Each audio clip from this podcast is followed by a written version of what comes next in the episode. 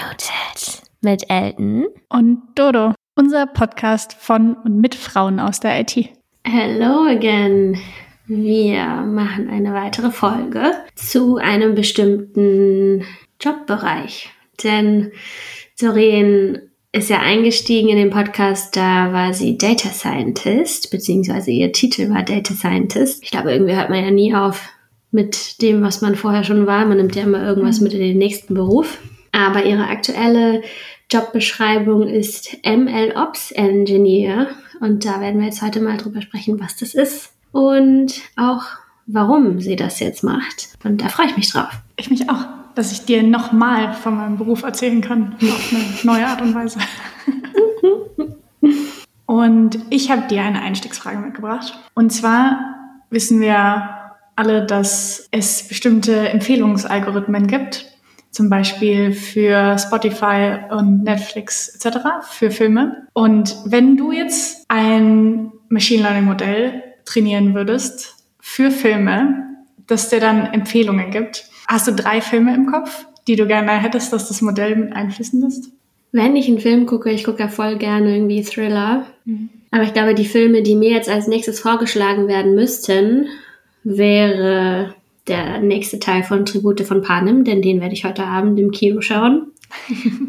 Dann den neuen Ghibli-Film, weil ich total auf Shihiros Reise ins Zauberland und diese ganzen Filme aus dem Universum stehe. Und höchstwahrscheinlich, obwohl der erste Teil etwas langatmig war, trotzdem möchte ich den zweiten sehen. Der zweite Teil von Dune. Uh, ja, der wurde mir auch schon sehr oft empfohlen. Den möchte ich auch noch sehen. Welche wären das denn bei dir? Also ich mag so ein bisschen weirde Filme. Ich glaube, das ist das schon, wo ich das einordnen würde. Also ich mag sowas wie Der Lobster oder The Favorite. The Favorite ist, glaube ich, also ist auch ein guter Titel für meinen Lieblingsfilm, aber es ist generell auch mein Lieblingsfilm.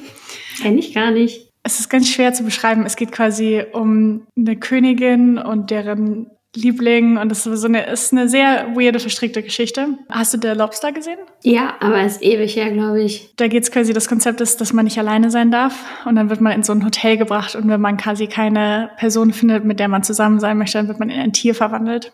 Und äh, mhm. äh, der, die Hauptperson des Films hat sich den Lobster ausgesucht. Und ist derselbe Regisseur, der die Filme macht. Und ich, das finde ich ganz toll. Also sowas in die Richtung auf jeden Fall. Das Schwierige ist, dass viele Leute und vor allem auch mein Freund die Filme nicht so gut finden. Das heißt, ich muss die dann alleine gucken. Und ansonsten mag ich so, so ganz schnulzige, romantische Sachen. So was. Ehrlich? Wie, ja, so The Notebook oder so. Oder zwei in einem einzigen Tag oder so. Ich, so richtige, sehr schnulzige, romantische Sachen. Okay. Ja. Weirde Romanzen. Alles klar. Jetzt zu unserem aktuellen Thema. Mhm. Also wenn ihr was über Data Science lernen wollt, dann hört doch mal in die Folge rein, die wir dazu gemacht haben. Die Hallo Dodo-Folge. Genau, da geht es auf jeden Fall um Doreens Beruf und wir haben auch eine Folge gemacht, wo wir euch mit in unseren Tag im Homeoffice genommen haben. Da lernt ihr dann etwas über unsere beide Berufe. Das ist die 28 A Day in the Life of einer Data Scientist und einer Software Engineer. Da geht es so ein bisschen um das Daily Doing. Aber dein aktuelles Daily Doing hat ja mit ML Ops Engineering zu mhm. tun. Was ist denn da jetzt der Unterschied zu deinem vorherigen Beruf? Also vielleicht fange ich mal so an, dass äh, der Begriff Data Science ja auch nicht normierter Beruf ist. Also es ist ja eigentlich generell in der IT so, dass in jeder Firma macht man so ein bisschen was anderes und überall sind die Prozesse anders oder auch Programmiersprachen, Tooling etc. Und so ist es bei Data Science eigentlich auch. Also ich muss gestehen, dass ich in meinem Job vorher sehr ähnliche Sachen gemacht habe, die ich jetzt mache. Mein Titel ist nur ein anderer. Ah. Und was aber generell die Berufe so ein bisschen voneinander abgrenzt oder wo man auch sagen kann, jetzt fokussiere ich mich eben mehr auf Infrastruktur. Also MLOps steht quasi für Machine Learning Ops Engineering. Und wenn euch der Begriff DevOps was sagt, also das Tooling für Developer zu bauen, damit Entwicklerinnen ihren Code zum Beispiel in der Cloud einfach laufen lassen können. Und dann gibt es eben Menschen, die sich nur damit beschäftigen, wie man quasi das Leben für Entwicklerinnen einfacher macht, damit sie quasi ihren Code wo laufen lassen können. So ein bisschen das Backend zum Backend. Vielleicht kann man das so beschreiben. Mhm. Und MLOps ist dann quasi dasselbe, aber ein bisschen fokussierter auf Daten und Machine Learning. Das heißt, mein Beruf beinhaltet das Backend, vom Backend für Daten und Machine Learning Modelle zu bauen. Also wie kann ich Machine Learning Modelle in Production haben? Also wie stelle ich sicher, dass wenn jetzt jemand ein super krasses Modell gebaut hat, wie stelle ich sicher, dass Leute das auch erreichen können, so dass es Mehrwert hat für die Firma? Weil ich meine, Modelle können sehr groß sein und haben auch so ein bisschen spezifischere Anforderungen im Vergleich zu normalem Code, normalem in Anführungsstrichen und Software. Zum Beispiel? Mm, ein Modell ist im Grunde ja ein Modell ist eine gekapselte Version von einem Algorithmus, der mit Daten gefüttert wurde. Also du speicherst dann in einer Form die Daten in einem Modell ab. Und dadurch kannst du zum Beispiel Ähnlichkeiten errechnen. Vielleicht stellt man sich das so ein bisschen vor. Und das wurde ja trainiert, zum Beispiel in einer bestimmten Version. Das Ding ist, dass wenn du es irgendwo hintust, dann musst du quasi darauf achten, dass die Version auf die das trainiert wurde, auch dieselbe ist. Und dann vor allem größere Modelle, vor allem im Bereich Natural Language Processing, also so das, was ihr unter ChatGPT Large Language Modelle kennt, die sind sehr groß und wurden auch auf Maschinen trainiert, die ein bisschen performanter sind. Also es ist sowas wie Grafik, also GPUs statt CPUs zum Beispiel, die einfach eine andere Art von Maschine sind und je nach Modell macht es halt quasi Sinn, sie anders zu hosten. Das so ein bisschen. Beantwortet das deine Frage? Ja, doch. Sind auf jeden Fall Beispiele dafür. Meine anknüpfende Frage, inwiefern unterscheidet sich denn der Ressourcenverbrauch bei einem Machine Learning Algorithmus während des Trainings zu dem Verbrauch, wenn es dann genutzt wird? Ich glaube, es kommt total aufs Modell drauf an. Tatsächlich habe ich aber keine Studie oder so jetzt dazu. Mhm. Ich kann dir nur jetzt praktische Beispiele sagen. Also, bei meinem alten Job haben wir ja ganz viele Modelle trainiert, die sich mit Text beschäftigt haben. Und dafür haben wir oft so ein Zwei-Stufen-Modell genommen. Also wir hatten ein ersten Modell, was aus dem Text eine Form von Vektor gemacht hat. Und diesen Vektor haben wir dann in so ein Modell geschmissen. Dann haben wir quasi nur diesen zweiten Teil des Modells, dann aber auch ähm, quasi in, in Produktion in unserem Service gehabt, das man ansprechen konnte. Und du musstest da dann auch Vektoren reingeben. Und das Training zum Beispiel hat irgendwie eine Stunde gedauert oder so. Und das Artefakt, was da rauskam, war aber relativ klein. Das heißt, es hatte dann ein paar hundert Megabyte oder so in dem Fall, weil wir haben es mit ein paar tausend Texten trainiert und für den Use Case, für den wir das hatten, der relativ spezifisch war, hat das total gut funktioniert, wenn wir halt quasi vorher die Vektoren da reingegeben haben, die aus einem anderen, anderen Modell kamen. Das heißt, trainieren war nicht super, in dem Fall nicht super ressourcenaufwendig, aber und das Artefakt, was da rauskam, war nicht größer als jetzt eine bisschen größere Bilddatei oder so. Okay, spannend. Gut, das sieht bei einem ChatGPT wahrscheinlich ganz anders aus. Ja. Also ich meine, vorher hast du diese Modelle ja auch sehr viel selbst trainiert. Inwiefern machst du das jetzt noch? Oder ist es wirklich nur das Drumherum, was du machst? Aktuell mache ich das gar nicht. Ich weiß auch nicht genau, inwiefern das noch Teil meines Jobs sein wird, sondern aktuell beschäftige ich mich quasi nur damit, die Infrastruktur für unsere Daten und die Modelle zu bauen. Und die Modelle trainieren würden, glaube ich, eher andere Leute machen. Und mhm. tatsächlich ist es aber auch so, dass ich in meinem alten Job haben wir irgendwie eine Woche lang ein Modell trainiert und dann haben wir aber einen Monat lang versucht, das irgendwo gut zum Laufen zu kriegen, unsere Architektur mhm. äh, zusammengebaut, irgendwie zum Teil was umgezogen, optimiert und dieses ganze Infrastruktur, also quasi wie kann ich Sachen so in der Cloud laufen lassen, dass sie performant sind, dass sie einen Mehrwert haben, dass sie nicht zu viele Ressourcen verbrauchen zum Beispiel auch, dass sie die richtigen Ressourcen verbrauchen. Das macht irgendwie total viel Spaß und ich mag das zu sehen, wie dann tatsächlich 100.000 Requests pro Tag irgendwie auf das Modell gehen und dann musst du das halt so performant haben, dass dieser Service das halt alles abarbeiten kann. Und dann kannst du halt quasi sagen, okay, brauche ich jetzt irgendwie mehr Instanzen? Brauche ich eine größere Instanz?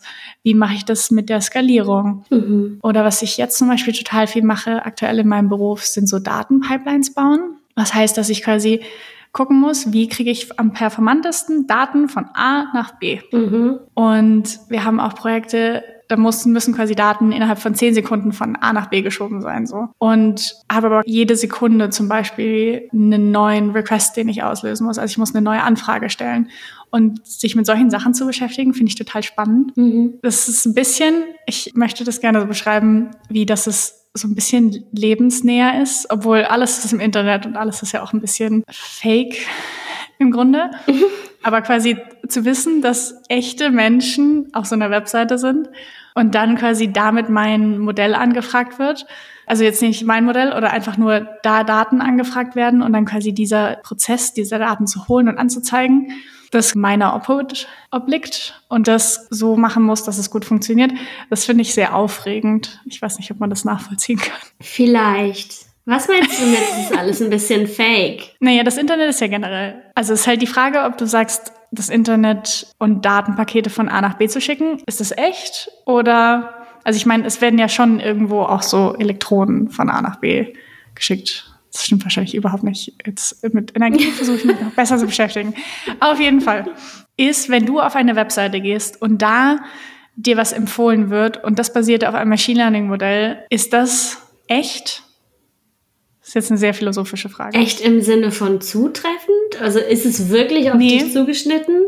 Es ist jetzt kein, ich habe jetzt nichts mit meinen eigenen Händen gebaut, das man anfassen kann. Es ist jetzt kein Buch oder so, das ich dir ausleihe und das du lesen kannst. Okay, aber dann sind wir jetzt beim Unterschied von digital zu analog, oder? Ja. Okay. Das meinte ich mit Fake. Das war ein bisschen weit gegriffen jetzt. Glaubst du, dass dir dieser Aspekt von wirklich dieses Machine Learning selbst zu trainieren, dass dir das irgendwann fehlt. Also ich kann mir total vorstellen, ja, du lernst ja gerade sehr viel Neues, dass das für dich gerade mhm. aktuell den Reiz ausmacht. Aber wenn du das mhm. alles schon irgendwie irgendwann mal durch hast, glaubst du, dir wird dann dieser Data Science Aspekt fehlen? Vielleicht. Ich glaube es aktuell tatsächlich nicht, weil ich auch das Gefühl habe, dass sich unsere Welt mehr dahin bewegt, dass man Modelle nicht mehr so oft selber trainiert. Also ich meine, ChatGPT ist das beste Beispiel, dass quasi jetzt ein Haufen Firmen gesagt haben, was, eigene Modelle trainieren? Mhm. Auf gar keinen Fall. Ich spreche halt einfach einen Endpunkt eines riesigen Modells an und dann kann ich das so ein bisschen feintunen. Und ja, okay. dann habe ich es zwar nicht selber trainiert, aber ich muss ja trotzdem noch gucken, dass die bestmögliche Sache dabei rauskommt.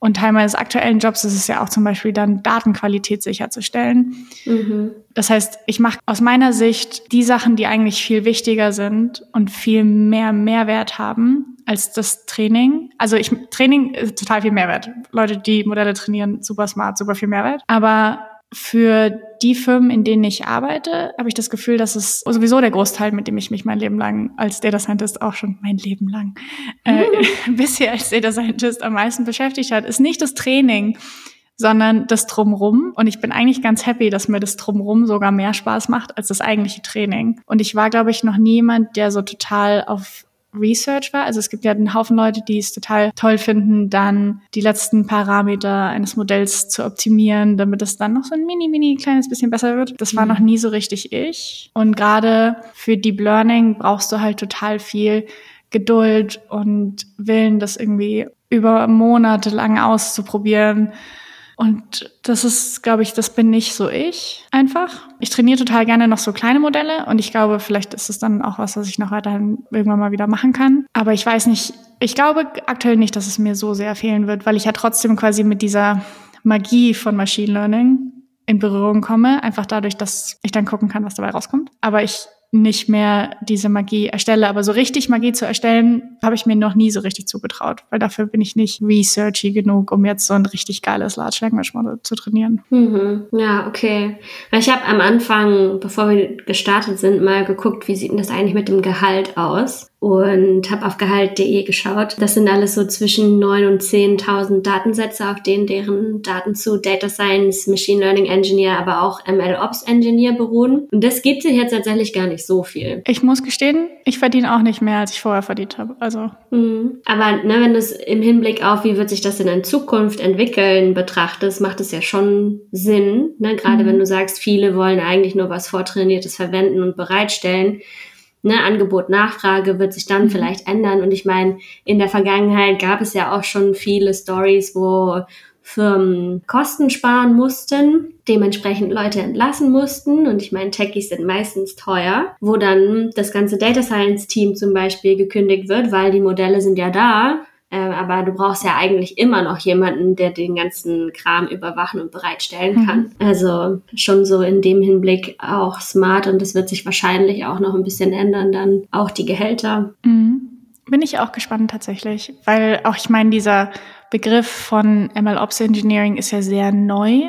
Das heißt, es hat sich erst so ein bisschen rausgebildet, dass man gesagt hat, hey, man hat irgendwie Leute, die die Sachen trainieren und aber irgendwie brauchen wir auch noch einen Begriff für Leute, die ein bisschen auf die Sachen aufpassen. Mhm. Und daher hat sich das ja so ein bisschen ergeben. Und ich bin auch gespannt generell, was es sich vielleicht noch für Jobbezeichnungen irgendwie herausbildet in dem Bereich. Ja, das stimmt. Ich habe mir mal so ein bisschen den Lebenszyklus von so einem Machine Learning Produkt angeschaut und habe da von Databricks was gefunden. Die haben so verschiedene Glossare und unter anderem eben auch MLOps. Und da geht es halt so ein bisschen darum, ne, diese Datenanalyse zu machen, die Daten zu präparieren und aber auch das Modell zu trainieren und zu tunen, beziehungsweise das dann irgendwann auch zu reviewen und zu gucken, ist das jetzt gut genug, das dann bereitzustellen, mhm. zu deployen und aber auch zu überwachen und dann an irgendeinem Punkt dieses Model Retraining zu machen. Ich finde, das klingt aber eigentlich auch noch sehr Data Science lastig, diese Definition. Ist es auch. Ja, wie viel hat es denn jetzt noch mit deinem vorherigen Beruf zu tun? Wirklich total viel. Okay. Oder wie gestaltet sich dein Tagesablauf?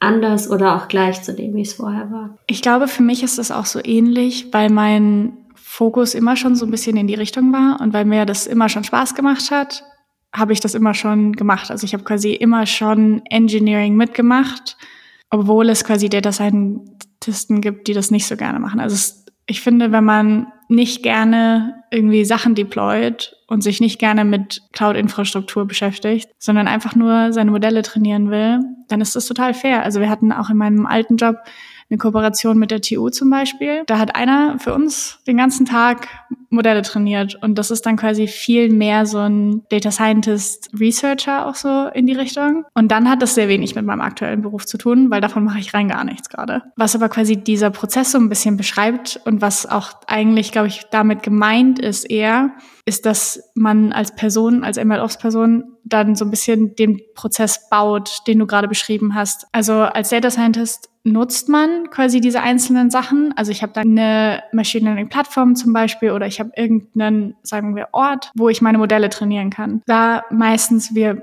von größeren Modellen sprechen, brauche ich einen Ort in der Cloud, wo ich das trainieren kann. Das heißt, ich brauche irgendwie erstmal einen Ort, wo meine Daten liegen. Und dann ist quasi die Aufgabe der MLOps-Person, dir diesen Ort bereitzustellen und vielleicht sogar die Daten bereitzustellen. Und du sagst dann nur, hey, ich entwickle jetzt hier meinen Algorithmus und dann sag ich, hey, welche Ressourcen brauchst du denn dafür? Wie viel Kapazität braucht denn dein Algorithmus zum Trainieren? Und ich stelle dir quasi den Ort zur Verfügung und du machst dann das Training.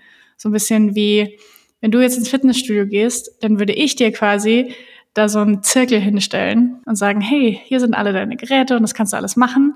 Und trainieren musst du es dann aber selber. So. Und so ein bisschen ist es, glaube ich, auch mit MLOps versus Data Science dass quasi jetzt meine Aufgabe ist, dir eine Plattform zur Verfügung zu stellen, um die Daten da anzugucken, um erstmal einen Ort zu haben, wo die Daten liegen, um das Training zu machen, dann aber auch in, zum Beispiel einen automatischen Prozess zu haben, wie man die Modelle reviewt und dann auch einbindet und deployt und solche Sachen, also live bringt. Und mehr diesen Prozess ist quasi meine Aufgabe und sich die Daten im Detail angucken, im Detail trainieren, zu entscheiden, was macht irgendwie da Sinn das wäre dann die Aufgabe der Data Scientist. Mhm. Und wenn wir jetzt ZuhörerInnen haben, die sagen, boah, es klingt eigentlich voll spannend, wie kann man den Beruf denn überhaupt erreichen? Auf ganz verschiedenen Ebenen, würde ich sagen. Also ich finde, dadurch, dass es noch so ein neues Feld ist generell, das ganze Datenfeld ist, finde ich, ein total quereinsteigerinnenfreundlicher Bereich, weil äh, du kannst zwar Data Science studieren, aber es gibt ganz viele Leute, die haben das nicht gemacht, sondern es gibt ganz viele Leute, die auch aus Bootcamps kommen oder so. Und ich finde, für MLOps braucht es verschiedene Teile. Der eine Teil ist, dass man sich zumindest einigermaßen mit dem Konzept von Daten auskennt. Und das ist mehr so ein, das ist so ein bisschen so ein Gefühl, was man da manchmal hat. Also man wird dann skeptisch zum Beispiel, wenn Leute einem irgendwelche Statistiken vorlegen oder dann wird in der Arbeit so eine Zahl präsentiert. Und wenn dein erster Impuls ist, wo kommt diese Zahl her, sieht sketchy aus, so das das ist auf jeden Fall schon mal gut. Also ich finde, das braucht man, damit man ein Gefühl dafür entwickelt, was Datenqualität ist, dann aber auch wenn man Daten für Modelle bereitstellt, zu sagen, wie ausgeglichen ist der Datensatz, wie kann ich das sicherstellen, wie viele Duplikate sind da zum Beispiel drin, was machen Duplikate mit Algorithmen. Du musst nicht super gut im Trainieren sein, aber du musst quasi ein generelles Verständnis davon haben, was Machine Learning Modelle beeinflusst. Nicht nur Machine Learning Modelle, sondern Algorithmen, Statistiken, wenn du Sachen auf einem Dashboard darstellst, einfach nur, um das deinem Chef, deiner Chefin zu zeigen, wie quasi dieses, was dabei rauskommt, mit dem Input zusammenhängt.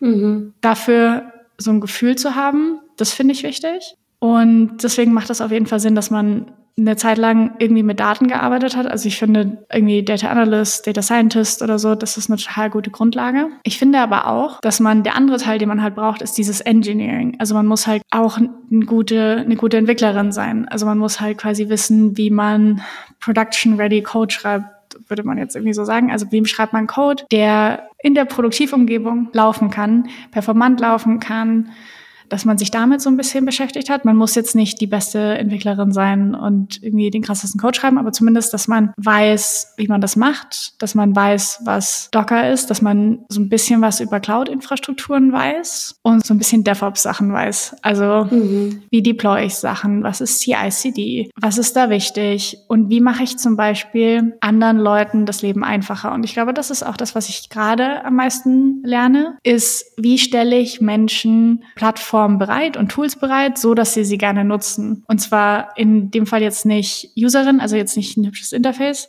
sondern wie sind die Arbeitsprozesse von Data Scientists und Data Analysts und wie kann ich die am besten supporten? Und ich finde, diese Sachen, die man dazu braucht, kann man auf ganz vielen verschiedenen Wegen lernen. Also wenn du quasi vorher Softwareentwicklerin warst und sagst, hey, ich finde das irgendwie voll spannend, mit Modellen zu arbeiten, das kann man sich alles irgendwie anlesen und auch dieses Gefühl für Daten und so, wenn man da mal so ein kleines Modell trainiert hat oder sich so ein bisschen länger mal mit Datenanalyse beschäftigt, dann geht das auch total. Also ich finde, man kann von beiden Seiten total gut kommen. Hm. Oder sogar von drei Seiten, ne? Entweder Data ja. Science, Data Analyse Software Engineering oder halt direkt aus DevOps. Ne? Das kann ich mir irgendwie alles mhm. vorstellen. Ja, total. Oder natürlich, du hast irgendwie so einen Dreiklang-Studiengang, äh, den es ja vielleicht dementsprechend bald gibt, der dir mhm. dann alle drei Parts so ein bisschen mitgibt. Ja, mega spannendes Feld auf jeden Fall. Hast du vielleicht zum Abschluss von unserer Folge einen Aha-Moment, den du mit uns teilen möchtest? Ich kann vielleicht ein bisschen darauf eingehen, warum ich mir denn überhaupt überlegt habe, dass ich das machen möchte. Und zwar hatte ich in meinem alten Job, hatten wir eine Machine Learning Infrastruktur, wo wir quasi verschiedene Modelle miteinander verknüpft hatten und wir brauchten die, um quasi unser Produkt anzubieten. Das heißt, das war unsere Modelle, die wir auch trainiert haben, waren in das Core-Produkt eingebunden dieser Firma und die mussten alle miteinander arbeiten und kommunizieren. Und irgendwann haben wir uns dazu entschlossen, das umzubauen, weil es eben auf einer Infrastruktur war, die gar nicht skaliert hat und die irgendwie nicht mehr zukunftsträchtig war, auch um zu skalieren, also um mehr Menschen zu supporten. Und dann haben wir das alles umgezogen. Und da habe ich total viel gelernt, was es für verschiedene Arten an Instanzen gibt, warum das wichtig ist. Und aber was ich auch gelernt habe, ist, wie Sachen miteinander zusammenhängen können und wie man so Event Orchestration macht, also wie man auf Events reagiert zum Beispiel, wie man Sachen eigentlich miteinander verknüpft. Ich glaube, das war so mein Aha-Moment. Wie baut man eine Infrastruktur, die miteinander spricht? Mhm. Und ich fand das so cool und quasi diese einzelnen Sachen, die darauf einzählen und die man da machen kann. Und ich fand das so spannend, dass mhm. ich mich da irgendwie total drin verloren habe und super hype war und dann dachte, ich will das mehr machen. Ich will mehr diese Vernetztheit von Sachen bauen als nur das Einzelne. Mhm. Und das war, glaube ich, so mein, mein Aha-Moment. Ja, falls ihr da mehr drüber lernen wollt, es gibt einen Blogbeitrag dazu. Den verlinken wir euch nochmal. Ist ein ganz, ganz cooler Blogbeitrag. Ich habe deinen Vortrag dazu ja auch schon mal gehört. Irgendwie witzig, dass das das Projekt bei deiner alten Firma war, mhm. was dich dazu bewegt hat, deinen Job zu wechseln. Aber ne, so, so läuft es halt manchmal. Dann vielen lieben Dank, dass du uns heute einen Einblick gewährt hast. Und ich bin gespannt, wie dir das in Zukunft weitergefallen wird. Danke, dass du nochmal mit mir darüber gesprochen hast und interessiert warst und Fragen gestellt hast. Sehr gerne. Und an euch danke fürs Zuhören. Danke fürs Zuhören. Falls ihr noch mehr wissen möchtet, dann schreibt uns einfach auf Instagram oder LinkedIn. Da sind wir immer erreichbar. Also nicht durchgehend, aber wir antworten. Irgendwann. Meistens, meistens antworten wir. Und falls ihr zum Beispiel euch bewerben wollt oder so, könnt ihr euch auch gerne bei mir melden, mir Fragen stellen, etc. Ich überzeuge immer gerne Leute, in meinen Beruf zu wechseln. Dann für heute auf Wiedersehen. Auf Wiedersehen. Einen schönen Tag, Abend, Nacht. Tschüss. Tschüss. Unmuted. Mit Elton. Und Dodo, unser Podcast von und mit Frauen aus der IT. Wir, das sind Elton und Dodo, erzählen euch in unserem Podcast von unseren Erfahrungen, Frauen in der IT zu sein und unterhalten uns auch mit anderen Frauen aus der IT. Es geht um Herausforderungen, Tipps und Tricks und auch die ein oder andere Anekdote. Thematisch sind wir ziemlich breit aufgestellt. Es geht auch um Produktentwicklung, Agile Coaching, aber auch in der IT geht es in die Tiefe der Programmiersprachen, Data Science oder auch verwandten Themen wie dem Green Coding. Wir wollen Frauen ein Sprachrohr verleihen, weil Frauen gehören in STEM Themenfelder. Und mit unserer Präsenz wollen wir dies untermauern und auch andere Frauen motivieren, sich mit dem Thema IT zu beschäftigen, in das Thema einzusteigen und vielleicht auch ihre Leidenschaft dafür zu finden. Hört rein in unsere verschiedenen Folgen, gebt uns Feedback und gerne auch Anregungen. Ihr findet uns auf Instagram und Twitter, unmute-it und natürlich auf allen Plattformen, auf denen es Podcasts gibt.